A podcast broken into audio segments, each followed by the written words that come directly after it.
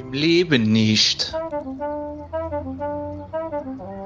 Der ehrliche Trierer Podcast über Erinnerung und Fiktion. Die jeder kennt. Der Ofen ist aus, verkündete kürzlich das Oro Trier über Instagram. Es gibt zwar Lockerungen innerhalb der Corona-Krise, aber eben keine, die der Gastronomie ein Comeback ermöglichen, auf das Trierer Unternehmer nicht nur dieser Branche sehnsüchtig warten. Das Oro bleibt vorerst geschlossen und dennoch bewahren sich Trierer einen vorsichtigen Optimismus, werden kreativ und handeln öffentlichkeitswirksam. Ein Beispiel dafür ist Michael Berger, auch bekannt als der Berger King und mit ihm wollen wir heute sprechen über die gegenwärtige Situation, aber auch über gastronomische Erfolgsgeschichten und über den Faktor Motivation. Lieber Michael, ich grüße dich. Herzlich willkommen, schön, dass du dabei bist. Ich grüße dich auch. Michael, normalerweise fragst du die Menschen nach dem Befinden. Jetzt bist du mal an der Reihe, um Auskunft zu geben. Wie geht's dir? Sag mal so, um es direkt in eine ehrliche Antwort zu fassen, ich schwanke immer so zwischen allen Stühlen hin und her. Natürlich gewöhnt man sich ein Stück weit an die Situation, aber auch nicht wirklich. Aber mein inneres Gefühlsleben ist schon sehr auf den Kopf gestellt. Wir wollen ja nicht nur über das Jetzt sprechen, sondern auch über Erinnerungen, über schöne Zeiten. Du bist äh, Gastronom mit Leib und Seele und dieses Talent scheint dir ja in die Wiege gelegt worden zu sein. Dein Großvater hat nach dem Krieg losgelegt, es wurde Schnaps verkauft. Wie war denn das mit der Gründung der Berger Dynastie in Trier? Oh, da hast du dir, da hast du aber schon das Richtige ausgesucht. Ja, jetzt muss, man muss jetzt dazu sagen, Heute gehst du ja in jedem Supermarkt, in, zu jedem Discounter und mhm. an jeder Tankstelle kannst du ja heute hochprozentigen Alkohol kaufen. Das war früher sehr reglementiert. Und mein Opa hat angefangen mit dem Schnapsverkauf dem, und dem Schnapsbrennen auch. Mhm. Äh, da, wo heute die Frau Lücke ihr, ihren fantastischen äh, Parfümerie- und Kosmetikladen hat in der ah, ja. Neustraße Trier. Und äh, da musst du dir vorstellen, wenn eine Festivität anstand wie Silvester, mhm. da kamen die Leute, jetzt kommt das Achtung, mit ihrer leeren Flasche, Achtung, denkt man, denkt also nur mal laut gedacht, mit mhm. ihrer leeren Flasche, das wurde unter ein Fässchen gestellt und da wurde dann äh, Weinbrand und ähnliche Sachen, da gab es so ein breit gefächertes Spektrum, noch nicht wie heute, mhm. wurde dann abgefüllt, ein Korken drauf gemacht und wurde verkauft. Quasi ein unverpackt Laden, um es mal salopp zu sagen. Und äh, dann hat sich dann der Opa auch in, in die, ist dann auch in die Gastronomie gegangen. Das ging dann los auf der Simeonstraße. Mhm. Dann kamen dann am Hauptmarkt äh, Schwarzer Ochse Goldener Stern dazu. Dann kam der Übergang zu meinem Vater und dessen Bruder. Und dann kam noch die eine oder andere Diskothek dazu. Viele der älteren Hörer werden sich noch an den Dudelsack erinnern und an Lochts Inn. Und äh, so wurde das dann von den zwei Herren befeuert. Mhm. Und äh, dann kam dann die nächste Generation in meiner Person. Da wurde dann das gemeinsam mit Johannes äh, Kram des Dietrichs gemacht. Mhm. 1997 habe ich mit ein paar Kumpels zusammen das Havanna am Viehmarkt gemacht und äh, habe dann ja parallel meine Burger King Welt aufgebaut, um dann am Ende jetzt äh, Ende 2019, 2018 das Oro im alten Bahnhof Süd aufzumachen. Mhm. Jetzt kommen wir mal kurz nochmal einen Blick in die 70er Jahre. Ich habe jetzt ein Stichwort genannt bekommen und zwar zur Trierer Partyszene. Wenn ich da richtig informiert bin, gab es ja da eine Veranstaltung, die nannte sich Keilerball. Was hat es denn damit auf sich gehabt? Also, dem, dem kann ich nur hinzufügen, dass ich natürlich auch in den 70ern noch recht jung war. Aber äh, das war, und zwar baute sich das auf auf einem ehemaligen Kegelclub. Ja. Das war mein Vater Mitglied und all seine, all seine Kegelbrüder und er haben dann quer durch das Haus am Hauptmarkt den Keilerball. Das war das Fest der Feste. Und das wurde dann äh, da im ganzen Haus abgehalten. Da ging es natürlich drunter und drüber. Mhm. Und wenn es so richtig drüber ging, da war ich schon in meinem Bett leider. Aber äh, manch einen von denen gestrandeten Seelen, die durfte ich dann morgens äh, bei uns im Haus noch locker begrüßen wenn ich mich dann über die leeren Gläser Eierlikör, was man da so in dieser Zeit auch gerne getrunken hat, mhm. ausgeleckt habe. Trinkt ja, heute, glaube ich, nur noch der Udo Lindenberg. Wenn ich nee, ich, äh, äh, ich, kann, ich, kann nicht, ich kann nicht beruhigen, auch ich gerne. Okay, sehr viele intime Details, die wir jetzt hier schon erfahren haben. Und äh, dieser Kegelclub, da waren ja, wie ich gehört habe, irgendwie 13 Leute dabei. Und davon sind drei zu McDonald's gegangen und zwei andere haben Verträge mit Burger King geschlossen. Da gab es tatsächlich einen Kegelclub, aber da muss ich sagen, das war in den 80ern. Okay. Da gehörten dann einige dazu, wie mein damaliger Geschäftspartner aus dem Schwarzen Ochsen, der Willi Dani, mhm. der ist zu McDonalds, der macht im Großbereich äh, Dresden, macht der McDonalds. Da gehörte dazu ein Michael Aulmann, der bei, zu McDonalds gegangen mhm. ist. Da gehörte dazu der Markus Weber, der zu McDonalds gegangen ist. Äh, Gott hab sie alle selig, die, die Jungs. Und, ja. äh, Schöne Grüße. Auf der anderen, äh, genau, ja, tja. Und dann auf der anderen Seite gab es den Erik Gorges und meine Wenigkeit. Wir sind dann, äh, ich war der Erste dann bei Burger King und Erik kam dann auch noch dazu. Also von einer Truppe von, ich möchte mal sagen, neun, zehn, äh, neun bis zehn Personen sind quasi fünf Stück, fünf Stück in der, in der Fast Foods äh, Szenerie gelandet. Das ist schon so eine Gründerszene, was zwischen Pudeln und alle Neune so aufgestellt worden ist. Schon beachtlich.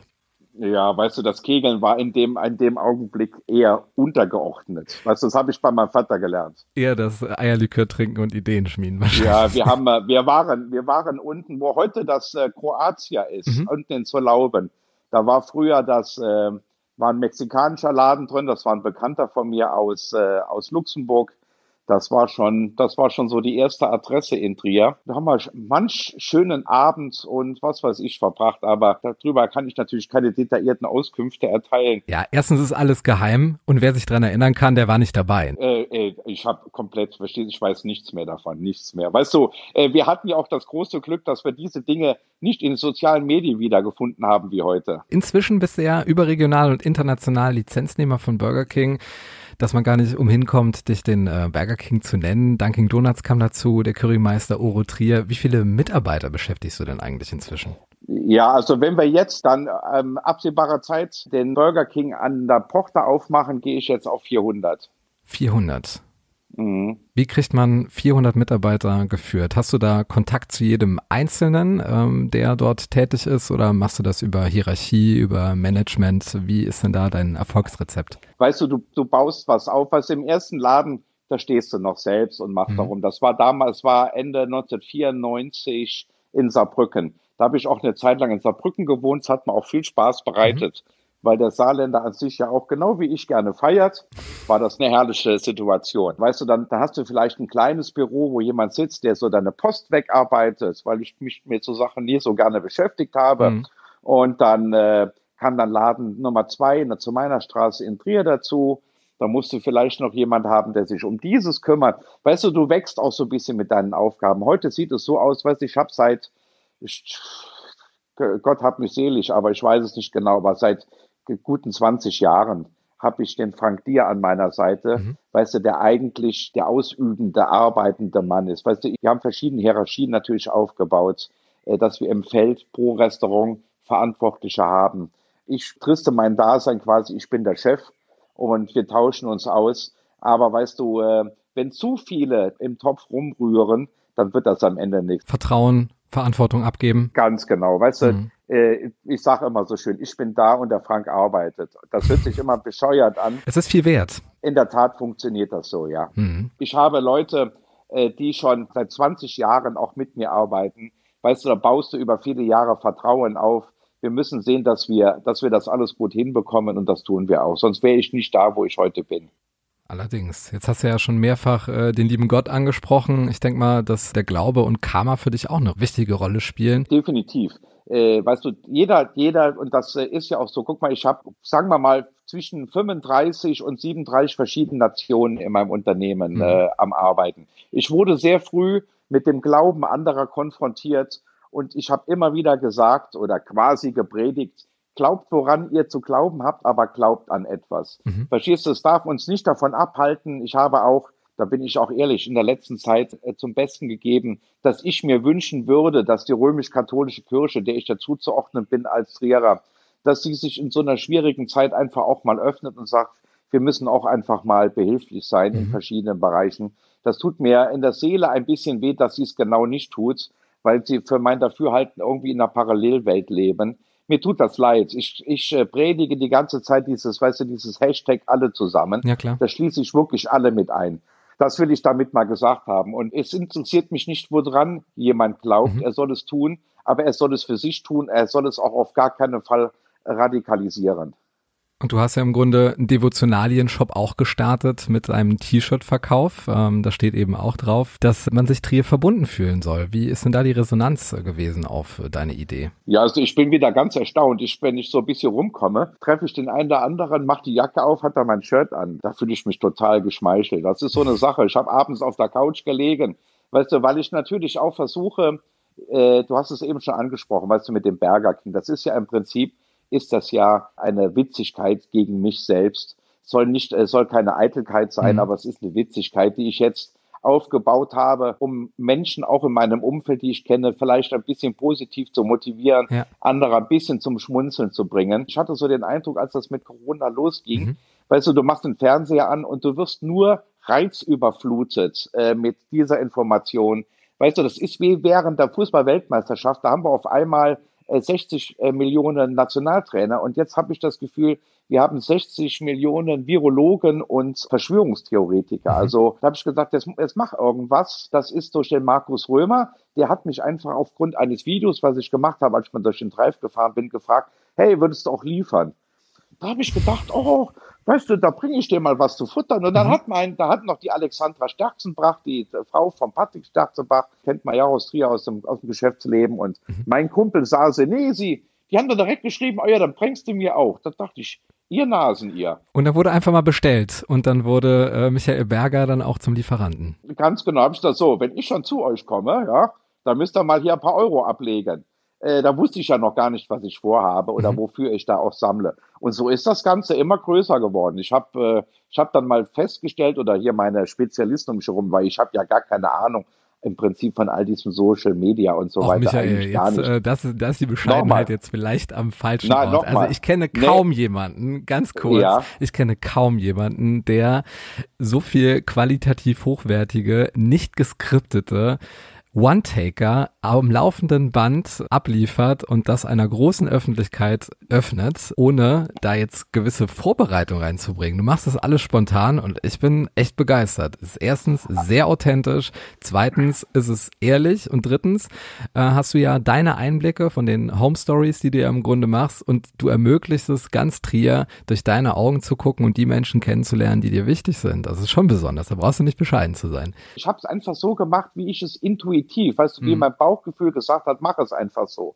Ich, äh, das, das Komplizierte ist, äh, wenn ich da jetzt mittlerweile bin ich so bei 50 Minuten angekommen. Mhm. Ich, äh, ich bin danach auch total erledigt erstmal, ja. weißt du, weil äh, das, das blöde Handy zu halten, äh, zu grinsen da rein und zu sprechen, das ist sowas von, äh, das ist, da musst du wirklich, das ist wirklich anstrengend. Ich habe am Anfang produziert wie verrückt, mhm. aber ich schaffe, ich, also zwischen neben all meinen Geschehnissen und meiner eigenen Situation, ich schaffe es nicht. Aber ich würde am liebsten jeden Tag losziehen und so Filmchen machen, wenn ich die Ruhe und den Geist dafür hätte. Was war das denn für eine Atmosphäre, die du bei den Menschen wahrgenommen hast, die du besucht hast? Es ist ja sehr positiv. Diejenigen, die ich teilweise schon viel früher besuchen wollte, ich sage jetzt mal, ich habe es auch im Film gesagt, mein alter Freund Peter Schirmer wollte ich viel früher besuchen. Der war dafür nicht bereit. Mhm. Von, vom Innerlichen. Natürlich ist er ja auch stolz zu zeigen, was er mit seinen Händchen aufgebaut hat. Aber der hat eine Zeit gebraucht, bis er gesagt hat, äh, Michael, jetzt machen wir es gerne. Weißt du, weil auch diese Situation, weil er hat ja auch, auch eine Mutter im Haus, auf die er zu achten hat. Mhm. Das hat ihn alles ein bisschen überrollt, was da passiert ist. Aber im Großen, sagen wir mal, im Großen und Ganzen versuche ich einfach auch, weißt du, dass die, die Menschen, die ich, auf die ich da treffe, dass sie dann ein bisschen von sich erzählen im Rahmen der Möglichkeiten. Ja. Wir machen ein paar Witzchen, weißt du, es ist natürlich, es ist nicht immer leicht zu Wort zu kommen, wenn ich mal loslege. Das äh, wird mir immer klar, wenn ich meine eigenen Filme sehe. Aber es, es ist ja so, wie es ist. Ganz am Anfang habe nur ich geredet. Mittlerweile dürf, ist es ja so, dass es ja dann auch Gespräche geworden sind. Ja. Aber weißt du, äh, ich möchte nur, das ist meine innerste Intention, dass die Leute ein bisschen Spaß draußen haben und dass diejenigen, die mich wirklich nett eingeladen haben, ich sage jetzt mal jetzt äh, kürzlich hat der Rudi Lehnert vom BMW, der hat mir so nett, der hat mir wirklich so nett geschrieben, ich hätte gar nicht Nein sagen können. Also selbst wenn der da nur Seifenkisten stehen gehabt hätte, ich hätte besucht, mhm. weil er einfach so nett geschrieben hat und weil die halt auch teilweise, ich sage jetzt mal Best Car Wash, da haben die, da haben auch alle, die da arbeiten, haben gesammelt für meine Sache. Weißt du, das ist doch schön. Ich habe ja von Anfang immer so ein bisschen auch gesagt, Leute, wenn denn es wieder losgeht, behaltet die Munition in Form von Geld im Portemonnaie, gebt es hier aus bei denen, die es brauchen. Mhm. Äh, geht's euch von mir so ein paar neue Tonschuhe kaufen, völlig egal, aber macht irgendwas, so dass der Handel auch wieder das Gefühl hat, dass ihr alle da seid. Weil wir, wir brauchen den Handel, wir brauchen euch Leute und wir, wir dürfen es nicht zulassen, dass nur noch Pakete kommen.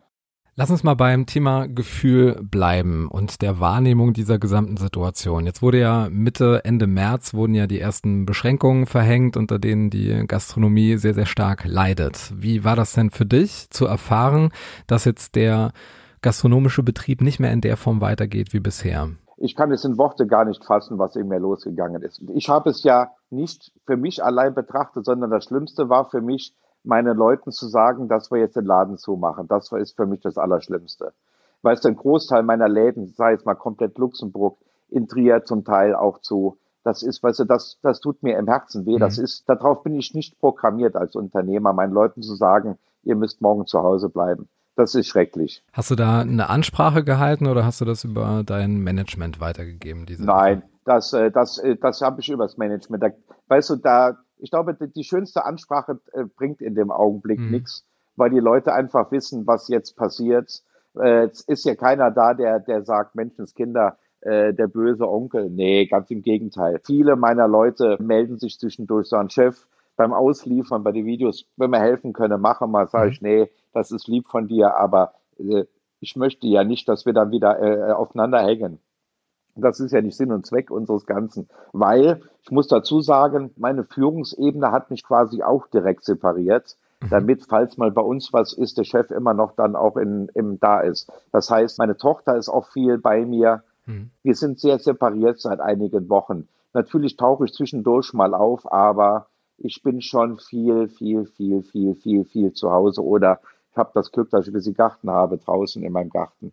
Also das muss ich der Ehrlichkeit halber sagen, dass mein Management, meine Führungsebene gesagt hat, Chef, du, du verschwindest jetzt. Das ist viel wert, wenn man solche Menschen hat, auf die man sich so 100 Prozent äh, verlassen kann. In der letzten Woche gab es ein Video und da habe ich dich zum ersten Mal so richtig niedergeschlagen erlebt, muss ich sagen. War das eine Momentaufnahme oder ist das jetzt die Tendenz, äh, dass du vielleicht auch gewisse Maßnahmen hinterfragst, die Situation in ihrem Ausmaß so richtig wahrnimmst und siehst, dass wir wirklich nicht nur eine Krise haben, sondern dass gegebenenfalls Trier nach dieser Corona-Zeit anders aussehen wird, als es äh, vorher ausgesehen hat? Also du hast das richtig beobachtet. Ich bin auch schon ganz viel darauf angesprochen worden. Aber weißt du, ab einem gewissen Augenblick kannst du dein Gefühlsleben, so wie es dann ist, auch nicht überspielen. Mhm. Das macht jetzt auch keinen Sinn, weil ich damit offen umgehe. Also, ich muss dazu in zwei Sätzen sagen. Vor einigen Wochen hat die Manuela Schewe, die Betreiberin, Chefin vom Weinsinnig in der, in der Palaststraße, mhm und auch der Erik Naunheim, Louisiana und Donna Mia, einen Brief an die Stadt geschrieben. Als der quasi schon abgeschickt war, haben sie mich angerufen, hey Michael, würdest du das auch mit unterschreiben? Dann habe ich gesagt, Freunde, ich sitze gerade im Auto, äh, äh, äh, ja. Und dann gucke ich mir das nachher mal an und dann reden wir nochmal. Dann habe ich mir das in Ruhe angeschaut und äh, habe gesagt, Leute, das müssen wir vielleicht ein bisschen anders strukturieren wir müssen die, die Mehrwertsteuergeschichte bei der Stadt rausnehmen und das müssen wir in andere Kanäle geben. Mhm. An Landtagsabgeordneten, an unseren Bundestagsabgeordneten und so weiter. Seitdem haben wir eine Gruppe aufgebaut, wir drei, mit etwa 90 bis 100 Gastronomen. Ich, ich zähle schon gar nicht, weil so viele schon dabei sind. Mhm. Jetzt ist es so, dass dann natürlich das ein oder andere persönliche Schicksal dieser meiner Kollegen sich jetzt auftut, wo du sagst, oh, weißt du, der kommt dann mit seinem Anliegen zu mir. Mhm. Und weißt du, das machst du beim ersten Mal äh, ruhig und, und gelassen, beim zweiten Mal ruhig. Aber weißt du, wenn du merkst, dass die Tendenz derer, denen es wirklich schlecht geht, höher wird, weißt du, dann kannst du das von dir selbst nicht mehr verschließen. Das geht nicht. Und deshalb ziehe ich auch äh, weiter alle möglichen Register, um für meine Berufssparte. Ich möchte ja den anderen gar nicht sagen, dass es denen noch schlechter geht mhm. oder noch besser oder völlig egal. Es gibt ja im Augenblick nur zu viele Verlierer. Aber ich muss natürlich mein Herz einmal vergeben. Das ist natürlich der Gastronomie. Klar. Und ich habe meinen Kollegen gesagt, ich, ich setze mich für euch ein. Und das ist natürlich auch äh, für mich äh, ein, ein sehr, sehr äh, emotionales Thema. Gastronomie sind immer Emotionen. Da geht es weit über den Rahmen einer Wirtschaftlichkeit, sondern hier haben Menschen damit zu tun, dass sie Dinge machen, wenn andere auf der Couch liegen oder schon schlafen. Das ist sehr emotionalisiert. Mhm. Ich bin damit groß geworden, aber es, es trifft mich zurzeit sehr, wie meine Kollegen oder auch einschließlich ich natürlich unter dem Druck der Situation leiden. Es ist doch völlig verständlich, dass wir im Augenblick nicht aufmachen können, weil das Ganze ad absurdum läuft. Weißt du, wenn ich dann lese, dass meine Mitarbeiter äh, in der Gastronomie, reden wir von der klassischen Gastronomie, mhm. dann bedienen sollen mit einer Maske, das ist für mich ein Albtraum-Szenario. Das ist einfach ein Albtraum.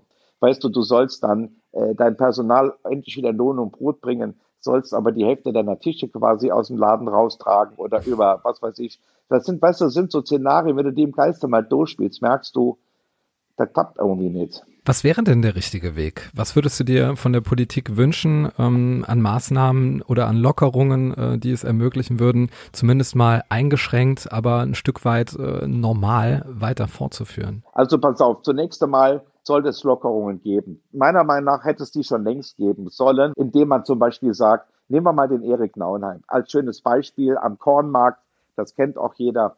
Du machst draußen so und so viele Tische, dass die Leute wenigstens unter, und sie werden draußen bedient. Mhm. Äh, sie dürfen höchstens reingehen, ums, ums Toilette zu benutzen. Unter den hygienischen Vorgaben ist es ja kein Problem. Aber ansonsten stellen die so weit auseinander, dass sich zumindest mal die Familien, zusammengehörige Paare auf jeden Fall auch mal wieder irgendwo hinsetzen können. Und wenn es so ein Tässchen Kaffee ist, ein Stückchen Kuchen. Ist das mal ganz salopp. Da bewegt sich ja die Zweiergruppe, der Haushalt, der ohnehin zusammen lebt, einfach mal in einen gastronomischen Betrieb rein. Ja, und der bleibt ja dann als Einheit auch zusammen, hat kurzzeitig äh, zu Richtig. tun mit jemandem, der die Bestellung aufnimmt und äh, zur Bezahlung Richtig. an den Tisch geht. Aber ansonsten ist doch da an sich kein Einsteckungsrisiko vorhanden, oder sehe ich das falsch? Äh, so, ich sehe das persönlich so. Ich bin aber, wie gesagt, keiner von den 60 Millionen Spezialisten hier in diesem Land. Weißt du, jetzt gehen wir doch ganz, ganz, ganz sachlich damit um. Mhm. So, jetzt hatten wir natürlich einen traumschönen April. Ja. Aber zumindest mal, weißt du, äh, dank der Politik in Deutschland ist es uns ja zum Glück gestattet gewesen, zumindest mal draußen ein bisschen rumzudüsen und zu sagen, hey, ich fahre jetzt mal äh, beim Currymeister vor und hol mir mal was zu essen mit. Weißt du, das war uns ja zum Glück genehmigt, ein mhm. Glück auch. Und die Deutschen, mit denen kann man natürlich auch äh, äh, vernünftige Sachen machen, weil nach einer kleinen Anlaufschwierigkeit hat das ja an sich mustergültig funktioniert.